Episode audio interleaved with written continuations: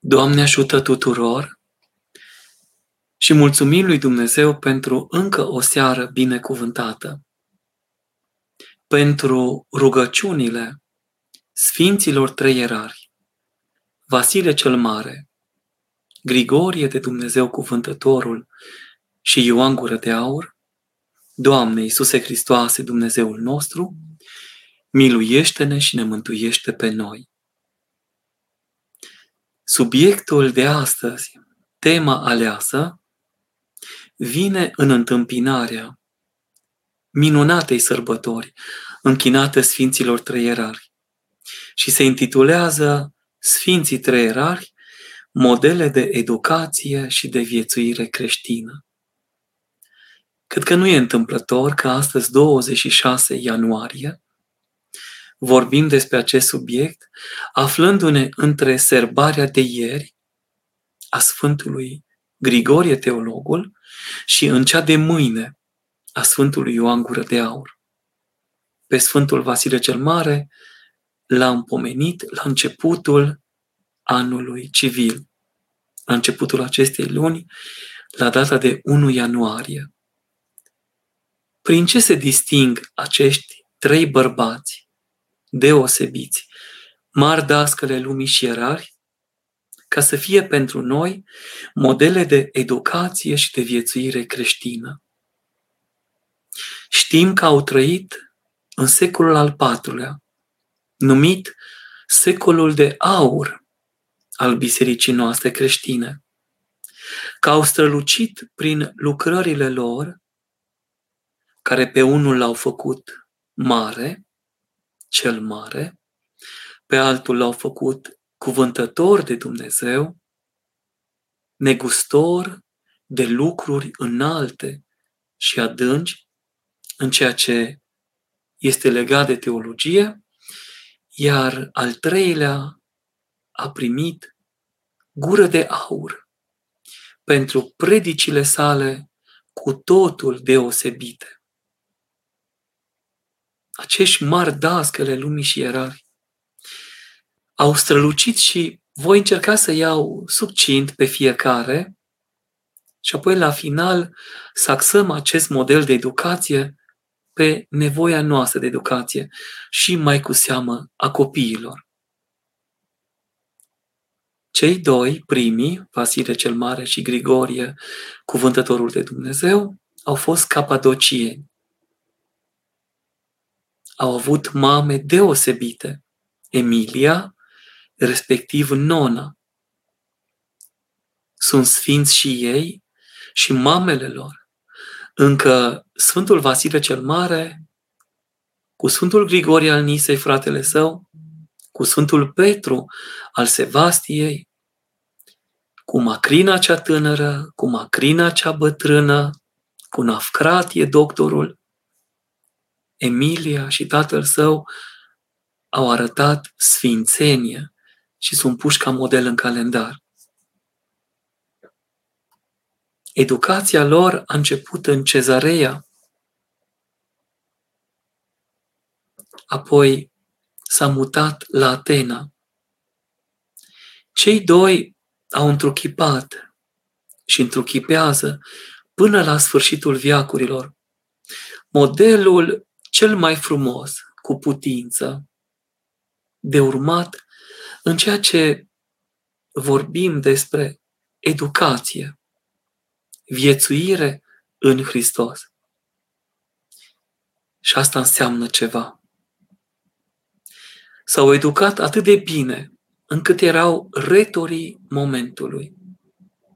Cei doi au fost prieteni și cunoșteau zic cărțile, două drumuri, Eclesia și Academia, Biserica și Universitatea.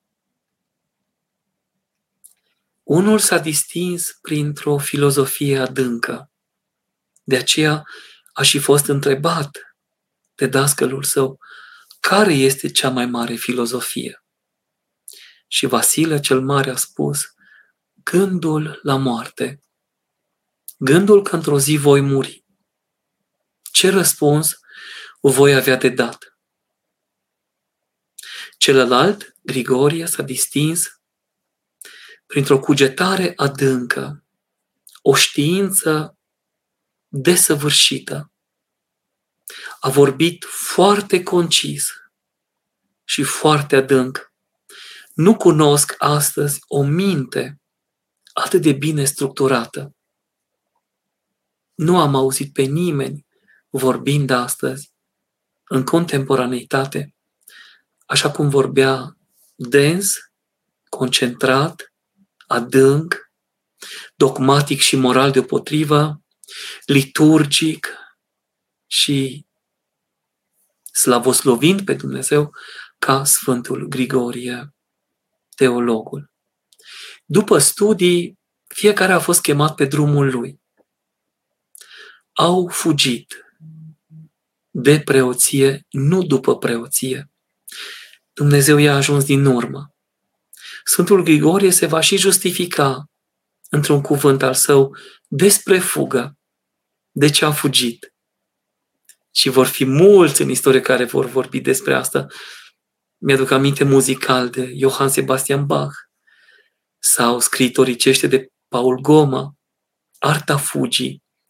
De ce uneori simți nevoia să fugi? De ce a fugit din Ninive, Iona, și unde a trebuit să ajungă până la urmă și să-și facă rânduiala. Când și-au înțeles însă misiunea, au îmbrățișat-o. Vasile ajunge de vreme preot și slujește. Apoi erar se stinge la o vârstă matură. Nu cunoaște bătrânețea. Doar puțin părul negru al bărbii i s-a albit. Și a lucrat în 17 ani de preoție, presupunând diaconie, preoție și, sfânt, și episcopat, mai mult decât mulți alții. Și a lăsat o lucrare extraordinară și teologică prin tratatele sale, regulile mari și mici pe care le-a pus în propria sa mănăstire, unde a fugit și Grigorie, ca să se roage, să se nevoiască, dar a lăsat și Sfânta și Dumnezească liturghie, hexaimeronul, tâlcuirea la zilele creației, primele șase, și altele multe. A dus o viață ascetică fiind un adevărat păstor al turmei sale, îndreptând obiceiurile oamenilor, cum aflăm în troparul său, că tot pământul a cunoscut vestirea sa, primindu-i cuvântul cu bucurie, căci cu dumnezeiască cuvință a învățat pe toți, firea celor ce sunt, arătând-o, obiceiurile oamenilor, împodobindu-le, arătându-le tuturor cum arată preoția cea împărătească. Și s-a stins slujind lui Dumnezeu, lăsând o operă socială, caritabilă, excepțională, într-un cuvânt vasiliată. Și așa lumea, poporul a numit cel mare și pe drept cuvânt. A izbutit să fie o lumină într-un adevăr. Sfântul Grigorie se întoarce la tatăl său să-l ajute de acum bătrân, să-l ajute în episcopat. Acesta îl preoțește, îl ridică la statutul de episcop și de aici Sfântul Grigorie va începe o viață ascetică, fiind, spre deosebire de Sfântul Vasile mai aspru, acesta delicat, elegant, un adevărat arbitru al eleganței. Când avea ceva de spus sau de plâns, o făcea poetic, prin versuri.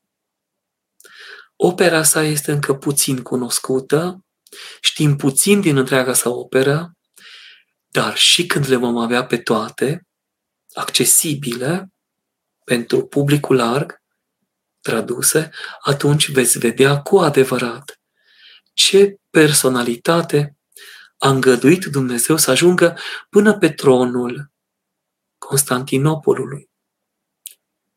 Mă refer tronul patriarhal, pe care l-a părăsit cu aceeași eleganță, cerând împăratului voie să-l cinstească de la distanță, să se retragă în pustie, să se nevoiască, să se pregătească pentru împărăția lui Dumnezeu, întâlnirea cu Domnul și să moară în vreme de iarnă, înzăpezit, fără lemne și fără mâncare.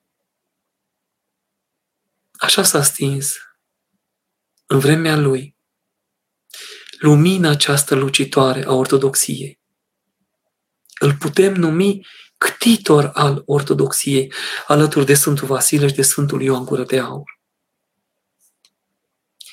Au trăit ca o lumină și s-au stins tot așa. Au ars pentru Domnul și pentru propovăduirea Evangheliei sale. Au iubit cartea, biblioteca și școala.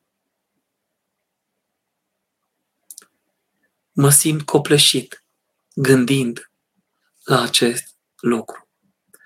Sfântul Ioan Gură de Aur, de data aceasta antiohian, singur la părinți ca și Sfântul Grigorie, rămas orfan de mic, duce o viață ascetică ieșită din comun. A cunoscut atât de bine Sfânta Scriptură, că cei care traduc astăzi descoperă aproape în fiecare propoziție un citat, un cuvânt scripturistic, o mărturie a lui Dumnezeu în tot ceea ce a cuvântat. Bolnav fiind, a trecut peste neputința bolii și cu mari suferințe s-a depășit prin mari nevoințe. Și alături de primii doi ne-a lăsat și el o lucrare oratorică excepțională. Dacă la început l-au numit Hrisoroas, râu în care curge aur, mai pe urmă l-au numit Hrisostom, gură de aur. Și pe bună dreptate, lumina cuvântării sale a ridicat poporul din necunoaștere, pe care a ales să-l apere chiar în fața familiei regale. S-a pus pentru popor. Toți trei au pătimit pentru aceasta. Dacă ne gândim la Sfântul Vasile cel Mare, Însuși împăratul a amenințat. De ce a dat lui să mănânce pâine de secară, tare și îndesată și uscată? Pentru că acea pâine mânca poporul. L-a amenințat cu pedeapsa când se întoarce din campania militară. Sfântul Grigorie a fost nevoit să vadă în capela lui, bisericuța lui, din Constantinopol, să vadă într-o zi de Paște, într-o noapte de Paște, cum se ceartă credincioșii drept măritori cu arienii, cum au spart tot acolo, iar omul lui Dumnezeu, elegant, plângând, stând între ei și întrebându-se ce au oamenii de împărțit. De ce nu pot să slujească lui Dumnezeu? Iar dincoace, Sfântul Ioan Gură de Aur, fiind exilat,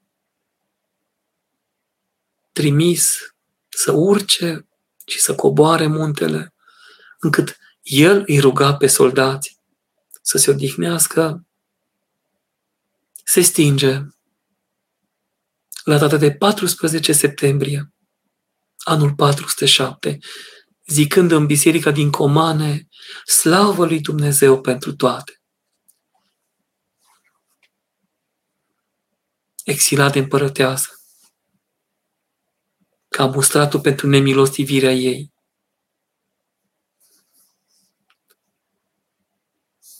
Gol am venit pe pământ, a zis, și gol mă voi duce. Dacă vrea să-mi, ia, să-mi ia tronul, să-l ia, eu îmi scaun.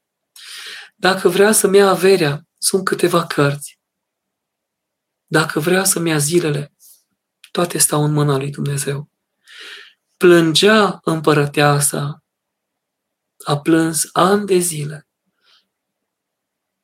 în cimitir, până au adus racla cu sfintele moaștele Sfântului în gură de aur. Le-au așezat pe mormântul ei și abia atunci a încetat suspinul împărătesei de dincolo de moarte pentru răul care l-a făcut. Așadar, iată ce oameni. La Sfântul Ioan Gură de Aur, troparul său ne spune că gura sa a strălucit harul Duhului Sfânt ca o lumină de foc, luminând lumea cu învățătura sa, propovăduind câștigul visterii neiubirii de argint. Ce părinți deosebiți! Să nu alerge după câștig urât, arătând tuturor înălțimea unui gând smerit și a unei frumuseți, a unui cuvânt filocalic și a unei scrieri calofile. Orice carte veți lua și sunt cu zecile, cele care aparțin Sfântului în gură de aur, veți vedea lumina sa dumnezească și a cuvântărilor sale. Toți trei așadar au slujit cuvântului evanghelic, spus de însuși Domnul, în Sfânta Evanghelie după Ioan, în capitolul 17. Găsiți la versetul 3. Aceasta este viața veșnică. Să te cunoască pe tine, singurul Dumnezeu adevărat, și pe Isus Hristos pe care tu l-ai trimis. Tu l-ai trimis apostol, căci asta înseamnă să fii trimis. Așadar, toți trei, excelând în cunoaștere, s-au întâlnit cu frumusețea cuvintelor și cu frumusețea cuvântărilor. Noi ne veselim astăzi după, iată, 1600 de ani, după mai multe 16 viacuri, de cuvintele lor încă nedepășite. De aceea sunt mari dascăle lumii și erari, modele de educație și de viețuire creștină. Au făcut ce au învățat și au învățat ceea ce au făcut. Educația lor, cu care s-au format, cu care s-au cizelat, cu care s-au subțiat, cu care au devenit autentici, deși fragili, luminați, deși bine primiți, nu este altceva astăzi decât o mână întinsă nouă minților noastre, care sunt poate obosite de lene sau de prea mult conținut mediatic sau de alte învățături greșite. E nevoie ca revenind la învățăturile lor să ne luminăm mintea. Mi-aduc aminte că în al preasfințitul Irineu, arhiepiscopul Alba Iuliei, când ne-a fost profesor de morală, o adevărată încântare cursurile preasfinției sale.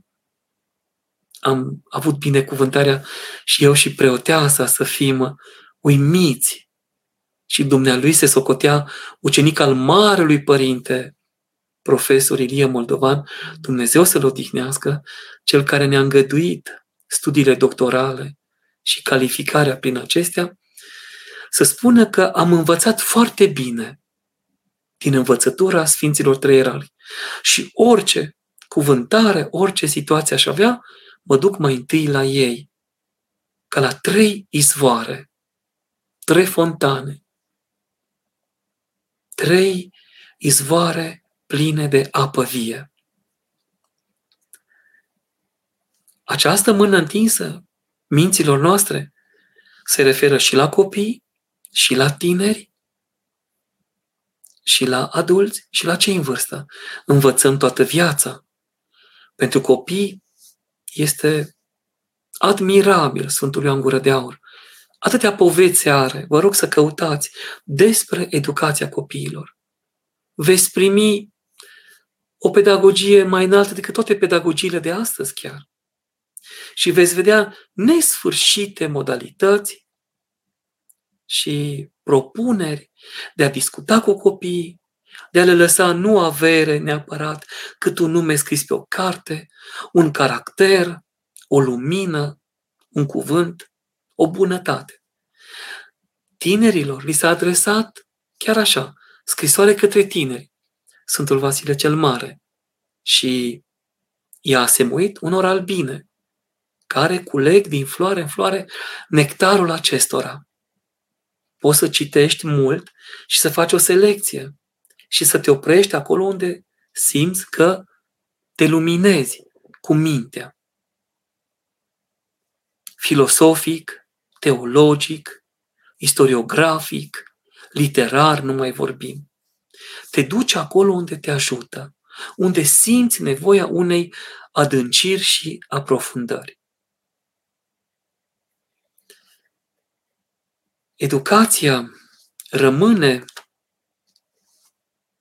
premiul acestei vieți. Sfântul Antonie cel Mare, care nu a beneficiat de educație pentru că părinții au vrut să-l păstreze curat, să nu se strice prin educația clasică aceasta de școală, de adunare sau adunătură, îmi cer iertare pentru ghilimele, a spus că cel care se lasă îmblânzit prin educație, de cel care le educă, îl transformă pe acela în făcător de om, iar el devine om prin aceasta. Educația, așa cum au văzut-o părinții, este și în simțurile trupești și în simțurile sufletești.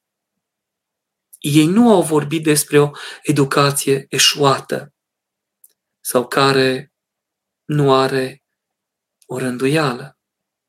Ei nu au presupus niciodată un analfabetism funcțional, pentru că educau foarte bine senzorial. Este nevoie probabil și astăzi să ajungem să depășim și analfabetismul senzorial în care am ajuns. Să ieșim din cercul nostru strâmt, din lucrarea propriului egoism și să ne deschidem spre comuniune, spre comunicare, spre comunitate. Apoi am zis de acest nume scris pe o carte despre care a vorbit Tudor Arghezi, cred că vă aduceți aminte, cred că educația cultivă și Sfinții ne-au arătat-o, virtutea, care este atâtea feluri, teologică, cardinală, creștină și așa mai departe. Toată această axiologie a vieții în Hristos, minunată, de altfel, și moralitatea implicită. Vă rog să vă gândiți un om cultivat care este gentil, care este blând, bun. Cum îți răspunde unul ca acesta? Cu câtă dragoste, cu câtă bonomie, cum se pleacă spre cel care vrea să învețe, cum îi predă taina tainelor. Un, un uh, scriitor ca Paulo Coelho s-a oprit în Turcia și a stat în Tederviș un an de zile să privească printr-un perete întunecat un fascicol de lumină, o rază de lumină care a stat în întuneric. Alții s-au dus mai departe până în Tibet să găsească într-o peșteră o floare mică albastră sau marele fluture tibetan și sau din Himalaya, un vârf de munte, o peșteră și să spună că au atins desăvârșirea. Vă rog să vă imaginați acum ce a însemnat pentru acești părinți șederea pe paginile Sfintei Scripturi, folosindu-se de post, de duhovnic, de canon de rugăciune, ce a însemnat pentru ei creșterea în Hristos. Extraordinar. Apoi, educația formează caracterul și personalitatea. Noi zicem că se încheie la 17 ani, căci avem lucrarea tripartită a eredității, educației și mediului, dar sunteți conștienți că avem mereu de îndreptat ceva. Că mereu corectăm, că de aceea ne și spovedim, ca părăsind cele mai puțin bune, să le îmbrățișăm pe cele mai curate, mai frumoase. Apoi, făcând aceasta, au ajuns plăcuți oamenilor și lui Dumnezeu. Punând rânduială în obiceiurile oamenilor și învățându-i, ei le-au mulțumit. În secolul XI sau al XI-lea s-a ajuns la o ceartă între partidele care țineau cu Vasile, cu Grigorie sau cu Ioan. Care este mai mare? A trebuit să se arate treimea aceasta, troița de arhierei, arhiereului din vremea aceea din Constantinopol și să-i liniștească, să spună că noi suntem toți trei la Dumnezeu, în unire și că fiecare am avut Vasiliada, teologia și oratoria, predica și omiletica bisericească, toate sunt bine primite și suntem la fel, că lucrările noastre se completează foarte frumos. Apoi, educația nu face cât să cultive pământul din noi. Și acum gândiți-vă la educația copiilor. Trebuie să avem mare grijă ce îngăduim și ce nu îngăduim. Și părinții au un cuvânt de spus, pentru că suntem un factor decisiv în luarea unor hotărâri în școală. Cel puțin așa spune la început de an când mergem la TDU. Totdeauna așa spune doamna director în școală când mergem la copii. Apoi, cred că completez eu, folosindu-mă de viața duhovnicească, educația copiilor este arta artelor. Aici se vede adevărata sculptură. Aici se vede creionarea personalității. Din această educație ies literații, culții, intelectualii bisericii, dar și oamenii simpli, oamenii muncii. Întreaga piramidă, de la vârf până la bază. Și toți înțelegem, unii să asculte, alții să poruncească, unii să învețe, alții să se lase învățați și așa mai departe. Apoi, cred că aceasta este datoria vieții noastre, educația. Pentru mine este lumină și mă bucur că e așa. O mie de vieți, dacă aș mai trăi, în fiecare aș învăța din ce în ce mai mult. Sau aș vrea să o încep cu învățătura și să o închei învățând cele ale lui Dumnezeu. Adâncimile învățăturii lui. Mereu m-a uluit acest cuvânt din Psalmul 50. Cele nearătate și cele ascunse ale înțelepciunii tale, mi le-ai arătat și mie. Și pentru asta, Doamne, îți mulțumesc. Educația nu poate fi decât, așa cum am spus mai înainte, filocalică, iubitoare de frumos și calofilă. Și cred că, într-un final, educația aceasta ne face euharistici, bine crescuți și oameni cumiți. Aș vrea să citesc și voi risca pentru voi, de data asta din Sfântul Maxim Mărturisitorul. O flebețe, Filocalia, volumul al treilea, o flebețe a sufletului meu, acolo unde se va deschide. Să vedeți un cuvânt, el continuându-i și dezvoltându-i pe Sfinții Trăierari, să vedeți cum am înțeles. Voi deschide la întâmplare cu ochii închiși și voi citi pe pagina dreaptă, să zicem. Iată ce am găsit. Niște scolii. Adică interpretări la o întrebare, întrebarea 51 din Filocalia, volumul 3, răspunsul către Talasie. Cele ce se află la mijloc între Dumnezeu și oameni sunt lucrurile sensibile și realitățile inteligibile. Mintea omenească, când s-a apropiat de Dumnezeu, s-a înălțat deasupra lor. nemai fiind robită de lucrurile sensibile prin făptuire și nici reținută de realitățile inteligibile prin contemplație. Doamne, cum îmi folosești acest cuvânt și dacă îl voi căuta în răspunsul la întrebare, dacă îl voi găsi, voi citi și textul efectiv acolo unde l-a așezat Sfântul Maxim Mărturisitorul. Și iată că l-am găsit.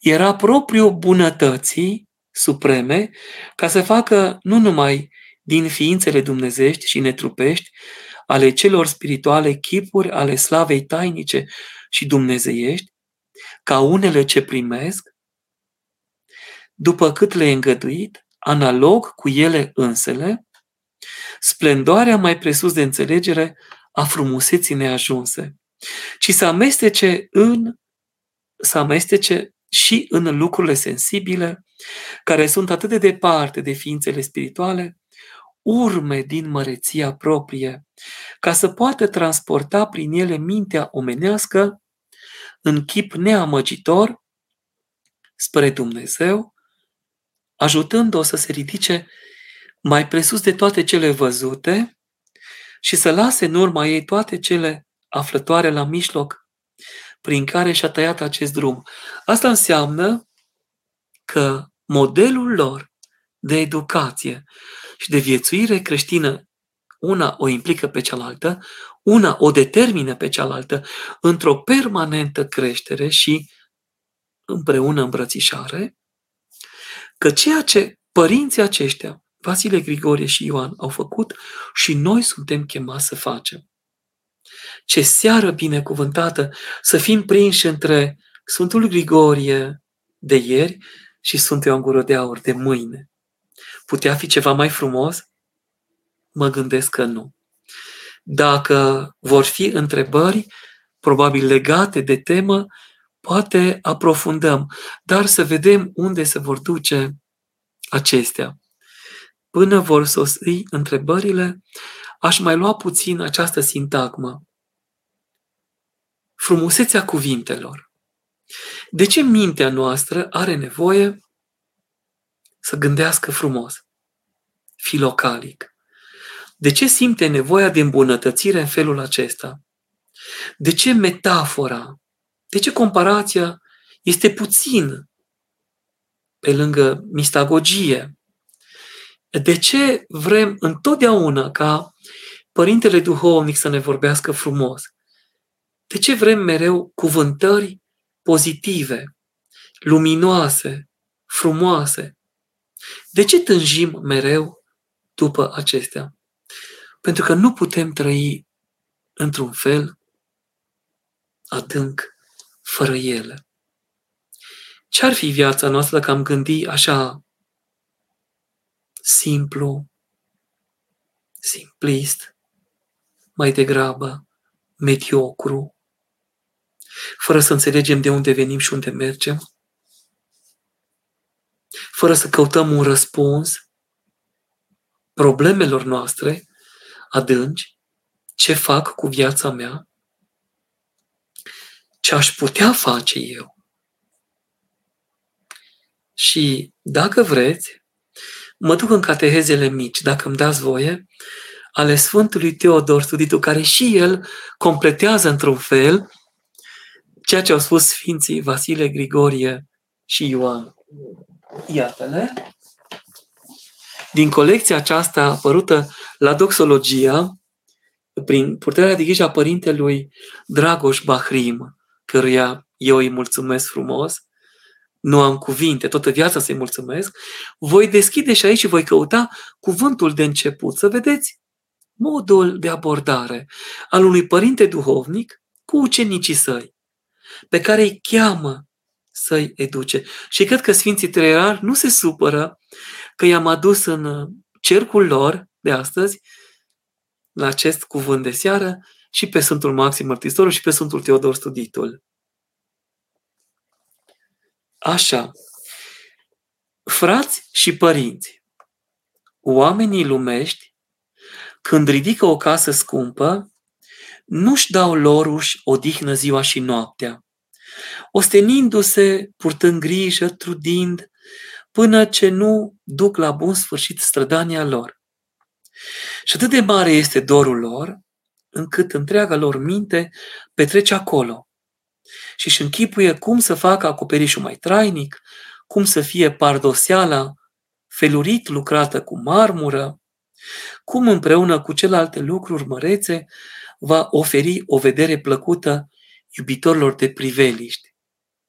Și dacă ar vrea cineva să-i smulgă din grija aceea, protestează, ca și cum ar fi foarte nedreptățiți. Dar fiindcă și noi construim o casă nu stricăcioasă, ci una nestricăcioasă, nici una construită din lemne sau pietre, ci una meșteșugit lucrată din haruri duhovnicești, epifanii, teofanii, nor de mărturii, ne vom lenevi oare și vom rămâne în urma sârguinței acelora? Și cum nu va fi aceasta cea mai mare dintre nedreptăți? Fiindcă acea casă primește în ea oameni iubitori de trup, schimbând mulți stăpâni și la urmă de tot se surpă și ea și se pustiește, că nimic pe pământ nu este veșnic. Dar cealaltă, cea duhovnicească, casa sufletului, știe să primească pe Duhul Sfânt. Dacă templu al Dumnezeului celui viu suntem și Duhul Sfânt locuiește în noi, extraordinară argumentație.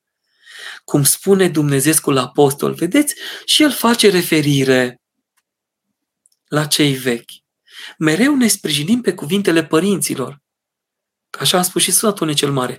Oriunde te duci, să nu te muți de grabă, să nu te dezrădăcinești și apoi să te înrădăcinezi într-o parte ușor, să ai mărturie din părinți și să faci ascultare duomnicească. Dar chiar dacă stăpânii pleacă de la cele de aici, această casă pleacă împreună cu ei, rămânând în ceruri nesurpată și veșnică. Mai departe vorbește în cateza, iată, mică, a 55-a, ținută într-o zi de vineri, în prima săptămână din postul mare, cum se cuvine să ne împodobim casa noastră, cea nestricăcioasă, prin dobândirea virtuților, am deschis la întâmplare și iată că întărește ce am spus mai înainte. Aceasta este taina cuvintelor părintești.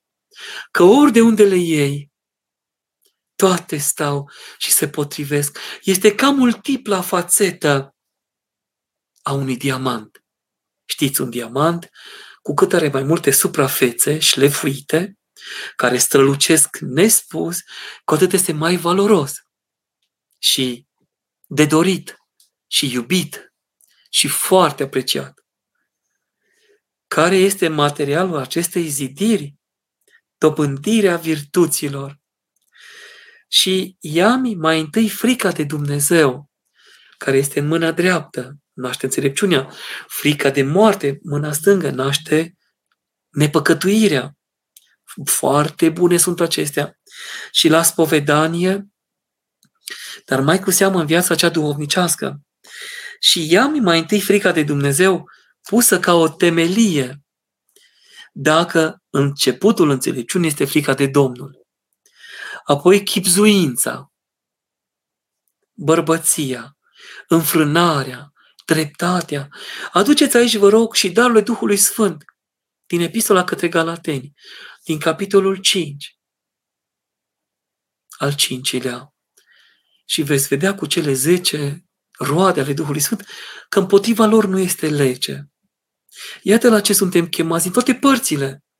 Că sunt Sfinții Trei Erari, mari dascăle lumii și erari, care au născut la rândul lor o pleiadă, un panteon de sfinți în care Dumnezeu se veselește și stă, stă și jubilează.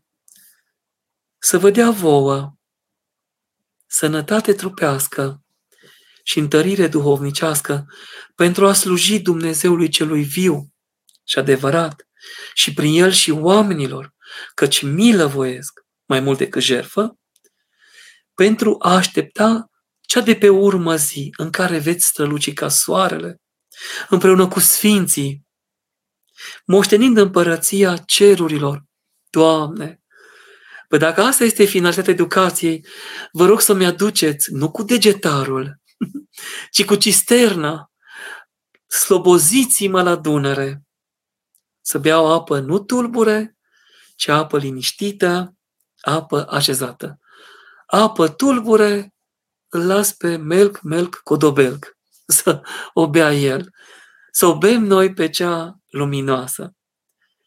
Dacă așa vom face, prin cele menționate și închei, și prin acestea frumoase, care urmează una alteia și se sprijină una pe alta și te construiesc, te înfrumusețează. În loc să îmbătrânești, întinerești, este o, parcă o anti-lucrare, atunci, cu adevărat, acest templu, zice Sfântul, să-l zidim mereu, să-l împodobim cu frumusețea virtuților subliniate, ca să-l avem mereu pe Domnul locuind în el, în noi, iar prin frumusețea vieții să-i întoarcem către noi și pe oameni, învăța voi pe cei fără de lege căile tale, și pe îngeri, ca să se minuneze. Am citit din Sfântul Teodor studitul Catehezele mici, din această colecție Viața în Hristos, pagini de filocalie și chiar din filocalie, volumul al treilea, Sfântul Maxim Mărturisitorul. Sper că v-a fost de folos acest cuvânt. A sosit prima întrebare. Sora Maria întreabă, Părinte, mulțumim pentru cuvântul din seara aceasta. Mulțumim lui Dumnezeu că ne aduce de fiecare dată bucurie. Ce este acest dialog decât o bucurie? o părtășie. Mulțumim Domnului pentru această conexiune tehnologică. Mulțumim pentru această, această știință, acest geniu al minții omenești, pentru toată frumusețea ei. Voiam să vă întreb ceva practic. Oare cum să ne asemănăm noi mamele de astăzi, mamelor Sfinților Treierari? Extraordinară întrebare. Așadar, vorbim despre Emilia, Nona și Antuza, mama Sfinților Treierar Vasile, Grigorie și Ioan. Și una și alta și cealaltă i-au învățat legea Domnului. Educația într-o școală înaltă, cele mai bune școli ale timpului. Când Sfântul Ioan Gură de Aur a dorit să se ducă la mănăstire, Mama sa Antuza l-a pus pe pat unde l-a născut și a spus că de greu i-a fost să le duce, să-l crească, pentru că a rămas văduvă de tânără și orfan de mic, dar că vede pe fața lui trăsăturile nobile ale tatălui său. Că nu i-a consumat averea și l-a rugat, rămâi cu mine, așteaptă și dă-mă pământului și apoi du-te în călătorii cât mai departe. Dar nu te depărta de mine. Extraordinar, câtă emoție! Niciodată citind acest pasaj nu pot să nu plâng. Dacă veți citi tratatul despre preoție, veți găsi taina în felul în care stă preotul în fața Sfintei Mese și scaunul spovedaniei, minunea minunilor. Emilia, mamă a mai mulți copii sfinți, soție tot de soldat, evlavioasă, luminată, tăcută, rugătoare, mamă în adevăratul sens al cuvântului, iar nona, care niciodată nu i-a spus fiului său Grigorie, aș vrea să te călugărești. Aș vrea să-L urmezi pe Domnul. Nu i-a spus niciodată, dar i-a mulțumit când s-a călugărit. Și asta aceasta a fost cea mai mare dorință a vieții mele. Și îți mulțumesc. Cum să le oferim pruncilor noștri educația și valorile autentice într-o lume care accelerează tot mai tare pe drumul modernității? să stăm de ei, să-și facă temele, să-și citească lecturile obligatorii, obligatorii, cele care sunt cerute, să le citim seara din Noul Testament, mai cu seamă tata să citească, părinții, tații, să citească din Noul Testament fragmente din viețile sfinților, să le discute, să le interpreteze, să le arate cele mai frumoase modele. Încă și Sfântul Gură de Aur menționează să îndulcească povestea, să aducă acolo unde trebuie să o înduhovnicească, să o rescrie cu alte cuvinte, să o facă să fie așa cum trebuie să fie. Și mai cu seamă să se roage, să se roage, să se roage. Aceasta este mama. Mi-aduc aminte de mama mea, Dumnezeu să o dignească, cum zicea, să mulțumim lui Dumnezeu că ești la școală, că ți-a dat Dumnezeu minte să înveți, că și cu aceasta vei sluji lui Dumnezeu și oamenilor. Și câtă dreptate a avut. Și câtă fericire aduc copiii buni, părinților, când ei învață bine. Cât de frumos sună nota 10. Cât de frumos. Câtă bucurie ai când vezi că copilul înțelege gramatica, matematica, că deja dialoghează într-o limbă străină, că muzical cântă la operă, că relaționează cu ceilalți copii, că se naște un om nou în lume, un om pe care se poate baza familia, biserica și societatea.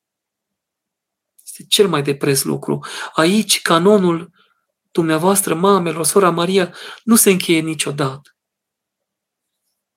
Chiar dacă modernitatea se duce în felul ei, noi să ținem la paseism, la clasic, la cele frumoase, nici o muzică de astăzi, să zicem, nu se aseamănă cu creațiile clasice. Mă gândesc la Vivaldi, Albinoni, Mozart, Beethoven sau cu operele din veacurile trecute. Nici filozofia de astăzi parcă nu mai are puterea celei vechi, care atât este de bună precum vinul vechi. S-a îndulcit, pentru că a fost foarte citită, a fost căutată, dorită, iubită, interpretată. Cred că tot sora Maria sau altă sora Maria sărut mâna Părinte Ioan. Mulțumim tare mult pentru așa expunere despre cei trei sfinți erari. Ce frumos, spune Sfântul în gură de aur, Dumnezeu este iubitor de oameni. Și asta o auzim mereu, că bun și iubitor de oameni Dumnezeu ești și ție slavă înălțăm Tatălui și Fiului și Sfântului Duh acum și pururea și în vecii vecilor. Aveți dreptate. În aceasta s-a văzut măreția Dumnezeului nostru, că fiind noi în cădere, în neascultare, n-a vrut să ne lase acolo căzuți, ci l-a trimis pe Fiul Său, ca venind în lumea noastră să ne mântuiască, să se nască, să crească, să ne mântuiască. Cât de mult ne-a iubit. Luați Sfintele Evanghelii. După Matei, Marcu, Luca și Ioan, sunt acolo în Sfânta Scriptură, în orice Biblie, în Noul Testament, în partea a doua a Sfintei Scripturi, primele patru cărți din Noul Testament sunt aceste patru Sfinte Evanghelii și vedeți cât de mult ne-a iubit, cât a tânjit să ne învețe frumusețea ce mi-a spus mie Tatăl, vă spun eu vouă. Ce am văzut pe Tatăl meu făcând, v-am arătat vouă. Extraordinar. Lionesca, sper că am pronunțat bine. Cum să dobândim mai multă răbdare cu doi băieței de patru anișori și unul de doi, de la oboseală și multele activități care survin zilnic. E greu uneori să îmi păstrez pe moment răbdarea. Da, aici vă dă dreptate Sfântul în gură de aur și vă binecuvântează și vă roagă să rămâneți răbdătoare și încă îndelung răbdătoare. Că avem uh, nădejdea în Dumnezeu și din ea poate să iasă fie desnădejdea dacă ispititorul ne tulbură sau alte rele, dar scăpăm de acestea dacă avem răbdare sau îndelungă răbdare.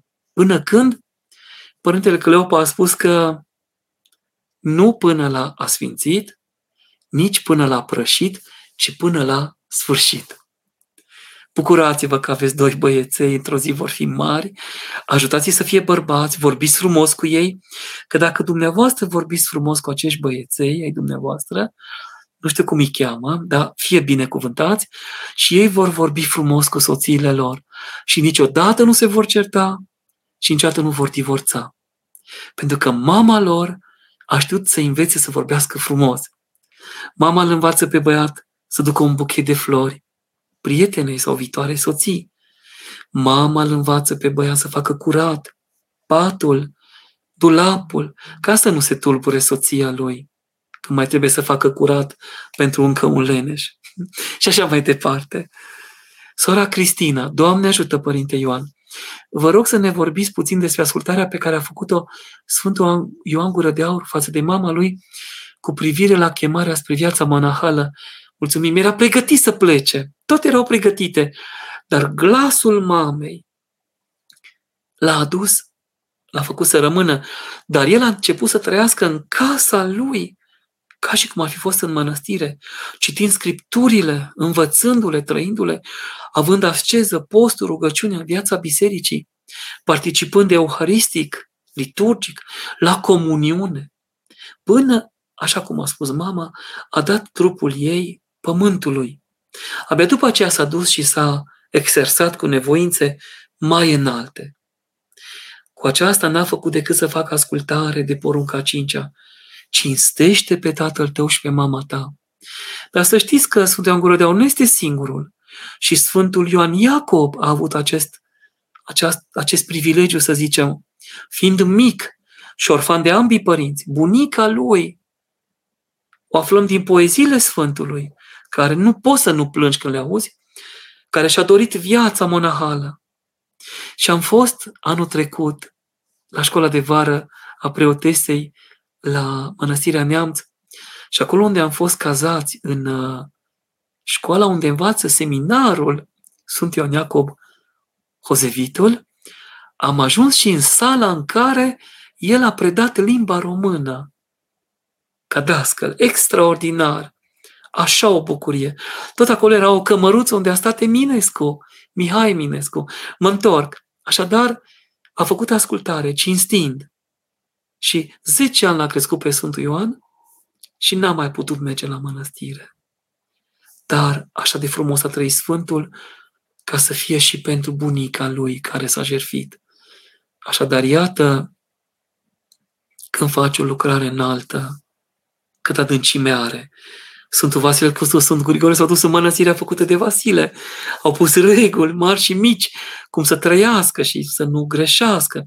Extraordinar. Ghionghi, care cred că înseamnă lăcrămioara. Părinte, cum să fim mai buni și cum să facem să fim mai smeriți? O, ce întrebare! Doamne, ajută-ne la aceasta! Spovedanie de asă, împărtășanie de asă, canon, post și rugăciune, bună cuvință, bunătate în casa ta, bunătate în vecinătate, bunătate la școală, la serviciu unde te afli și Domnul sporește, înmulțește și binecuvântează. Cum ne dăm seama când suntem ascultați de Sfinți atunci când ne rugăm lor? Căpătăm pace, liniște și se arată. Ați văzut cum am deschis fără să calculez ceva dinainte? Pentru că așa au vrut ei. Așa a venit gândul, așa au lucrat. Așa va fi. Și să știți, când aveți trei contingențe în viață, într-o zi, mă iertați, într-o zi, nu în viață, într-o zi, atunci nu mai este întâmplător nimic. Totul este voia lui Dumnezeu. Iar sfinții sunt ca și copacul din poveste, părul, care abia așteaptă să te duci să iei roadele, să te bucuri de miresmele, gusturile, aromele, frumusețea, mierea cea parfumată și așa mai departe. Oare sfinții ne văd din icoane în biserică și acasă? Vai de mine, dar cum nu ne văd? Mă și supraveghează și este foarte bine că e așa. Eu tot timpul am în minte icoana Sfântului Maxim Mărturisitorul, după doctorat. După șase ani de aprofundare, nu mai vreau să iasă de la mine. Mi-e drag Sfântul Teodor, icoana sa, Sfântul Mina, nu mai vorbesc. Ia de câte ori nu ne-a apărat Sfântul Mare Mucenic Mina, că nu mai aveam nimic în casă și ne-a dus El de mâncare să trăim. Nu, dacă începem odată, numai asta trebuie o emisiune. Și aș jigni pe toți ceilalți sfinți, sfinții de astăzi, care au o viață extraordinară, care îmi sunt atât de dragi că nu vă puteți imagina. Xenofont, Maria, Arcadie și Ioan Vă rog să citiți, să vedeți ce să spunem de Sfântul Grigore de ieri sau Sfântul Gură de ori de mâine. Eu sunt copleșit. Mie mi-ar trebui pentru fiecare viață de, viață de, viață de sfânt sau vieți de sfinți să avem câte un roman măcar. să putem înțelege de la naștere până la plecare totul despre. Așa că putem să fim buni, ne văd și ne ajută. Sora Maria, Părinte, de ce să ne chinuim veșnic, păcătuind aici fără puțină vreme? Pentru puțină vreme. Întrebare retorică, a și răspuns, punând întrebarea. Ernest Berne, într-o lucrare a sa, și spune că țăranul român a văzut în desfrânare, de pildă, un schimb nepotrivit. Adică eu mă duc primăvara, pun o găleată cu cartofi mici de sămânță, cu colțișorul în sus, eu am plantat în copilărie așa ceva, și am văzut cum cresc și m-am bucurat și culegi un sac sau mai mult. Și iată, muncă, osteneală, dar desfrânarea îți dă câteva clipe de plăcere sau avortul. Te-ai salvat, te-ai scăpat de o grijă, zici tu, Doamne ferește, și te-ai nenorocit pe viață. N-ar trebui să fie așa. Și atunci, mai bine nu. Dacă cei răi nu sunt pedepsiți, nici cei buni nu sunt încununați? Nu. Dreptatea lui Dumnezeu aduce și pedeapsă, dar aduce și răsplată. Citiți din Sfânta Evanghelie Matei, capitolul 25, să vedeți acolo, cu faptele milei trupești, implicit faptele milei sufletești și toate celelalte. Oana, sora Oana, Doamne ajută, Părinte, Părinte, cum știm dacă suntem pe drumul care trebuie în viață și cum știm dacă asta este voia lui Dumnezeu pentru noi? Asta a fost întrebarea mea când eram în seminar. Întrebam pe fiecare părinte, care e voia lui Dumnezeu cu mine? Și toți mi-au răspuns diferit. Niciunul însă nu mi-a vorbit cum mi-a spus Apostol Pavel. Care este voia lui Dumnezeu cu noi? Împlinirea poruncilor Domnului. A doua, împăcați-vă cu Dumnezeu în numele lui Dumnezeu, vă rog să vă împăcați cu Dumnezeu, că aceasta este voia lui Dumnezeu în Isus Hristos pentru noi, a treia, să aducem mulțumire pentru toate. Așadar, voia lui Dumnezeu, din asta o cunoaștem. Că facem ascultare. Câte vreme facem ascultare de Părinte Duhovnic, Dumnezeu vă asigur că vă vorbește prin Părintele Duhovnic. Să nu vă desnădăjduiți de asta vă răspunde pe loc. Acesta este darul lui. Darul duhovnicesc. Duhovnicul nu este decât pregătit pentru sfâșiere, pentru rupere, pentru frângere, pentru a se dărui vouă. De aceea urcăm în Sfântul Munte să ne rugăm, să ne întărim puțin. De aceea zicem și noi, Doamne Iisuse, și nu putem dobândi, după cuvântul Sfântului Sofronie Saharov, ca să avem și noi mângâiere, să vă dorim și vouă ceva. Și noi avem nevoie de rugăciunea voastră ca să vă putem ajuta. Dar și voi aveți nevoie de rugăciunea noastră ca să vă putem conduce, binecuvânta, sfinți viața și a merge înainte. Din aceasta cunoaștem. Dacă împlinim cele trei. Da? Credința ortodoxă. Părinte, oare mai există cuvioși cu viață sfântă? Există. Eu am văzut la mănăstirea Sfântul Pavel, în Sfântul Munte Atos, pe starețul de acolo, Părintele Pavel, om cu viață sfântă. La priveghere noaptea vine cu o lumânare, când se citește psaltirea, și stă așa în fața, pentru că noi adormim în strană, adormim în picioare de oboseală, și stă așa în fața ta până te trezești. Adică Fi treaz, fi trezvitor, fi atent. Nu dorme aici. Am văzut pe părintele Iulian de la Prodromul. Vai, ce frumos vorbește! Numai din Sfânta Scriptură, poezii, un bătrân albit de vreme e mai frumos decât Moș Crăciun. Extraordinar. Am văzut un sfânt în Rusia, la mănăstirea Sfântul Alexandru din Zvir. Era, când și-a dat gluga jos, aceea de ieroschimonah, cu, arha, cu, her, cu serafimi, părul pe spate alb în plete, ochi albaștri, o față albă, barba albă imensă, eu am căzut în genunchi. Ce sunt părinți, dar sunt retrași pentru că nu se mândresc, sunt smeriți. Sunt părinți cu o viață sfântă și curată, de excepție. Sunt părinți pe care nu-i cunoașteți, părinții voștri duhovnici, ai tuturor. Dacă aș ști cât de mult se bucură Dumnezeu de ei și de voi prin ei, și câtă bucurie are Părintele vostru duhovnic că vă spovediți la El, câtă bucurie are că poate dezlega prin puterea lui Dumnezeu ce i s-a dat, puterea preoției, vă poate dezlega de păcate și că ce a spus El aici este valabil în cer după cuvântul Domnului. Oricâte veți dezlega voi aici, dezleg și eu și oricâte, Doamne ferește, legați voi aici, leg și eu. Vă dați seama ce cuvânt. Câte lucruri, câți părinți minunați nu sunt. Voi încheia spunând că un părinte din Sfântul Munte pe care l-am întâlnit toată, mi s-a adresat, nu știu de ce, și mi-a spus din nevoințele sale, extraordinar. A spus, aici nu este femeie în Sfântul Munte, dar vrăjmașul o duce lângă mine și o întinde lângă mine. Ispită.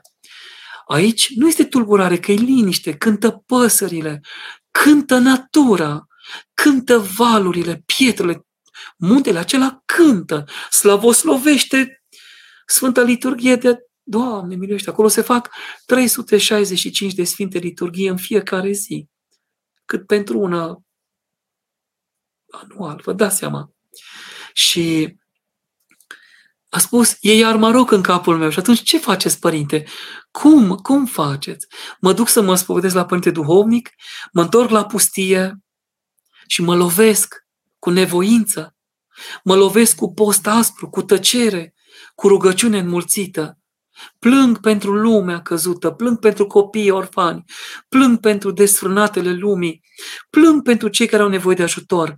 Am rămas extraordinar concluzionându-le pe toate și mulțumindu-vă pentru prezență și urmărire și preocupare de întrebare, sperând că v-am fost de folos, atâta vă spun.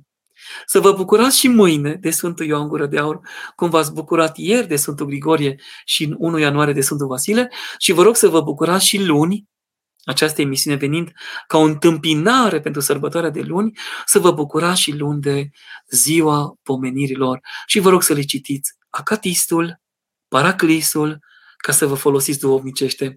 Voi încheia cum am început, lăsându-vă în pace și cu binecuvântarea lui Dumnezeu, Doamne Iisuse Hristoase, Dumnezeul nostru, pentru rugăciunile preacuratei Maicii tale și ale Sfinților trei rar Vasile, Grigorie și Ioan, miluiește-ne și ne mântuiește pe noi. Amin. Doamne ajută, pomeniți-mă și pe mine la rugăciune.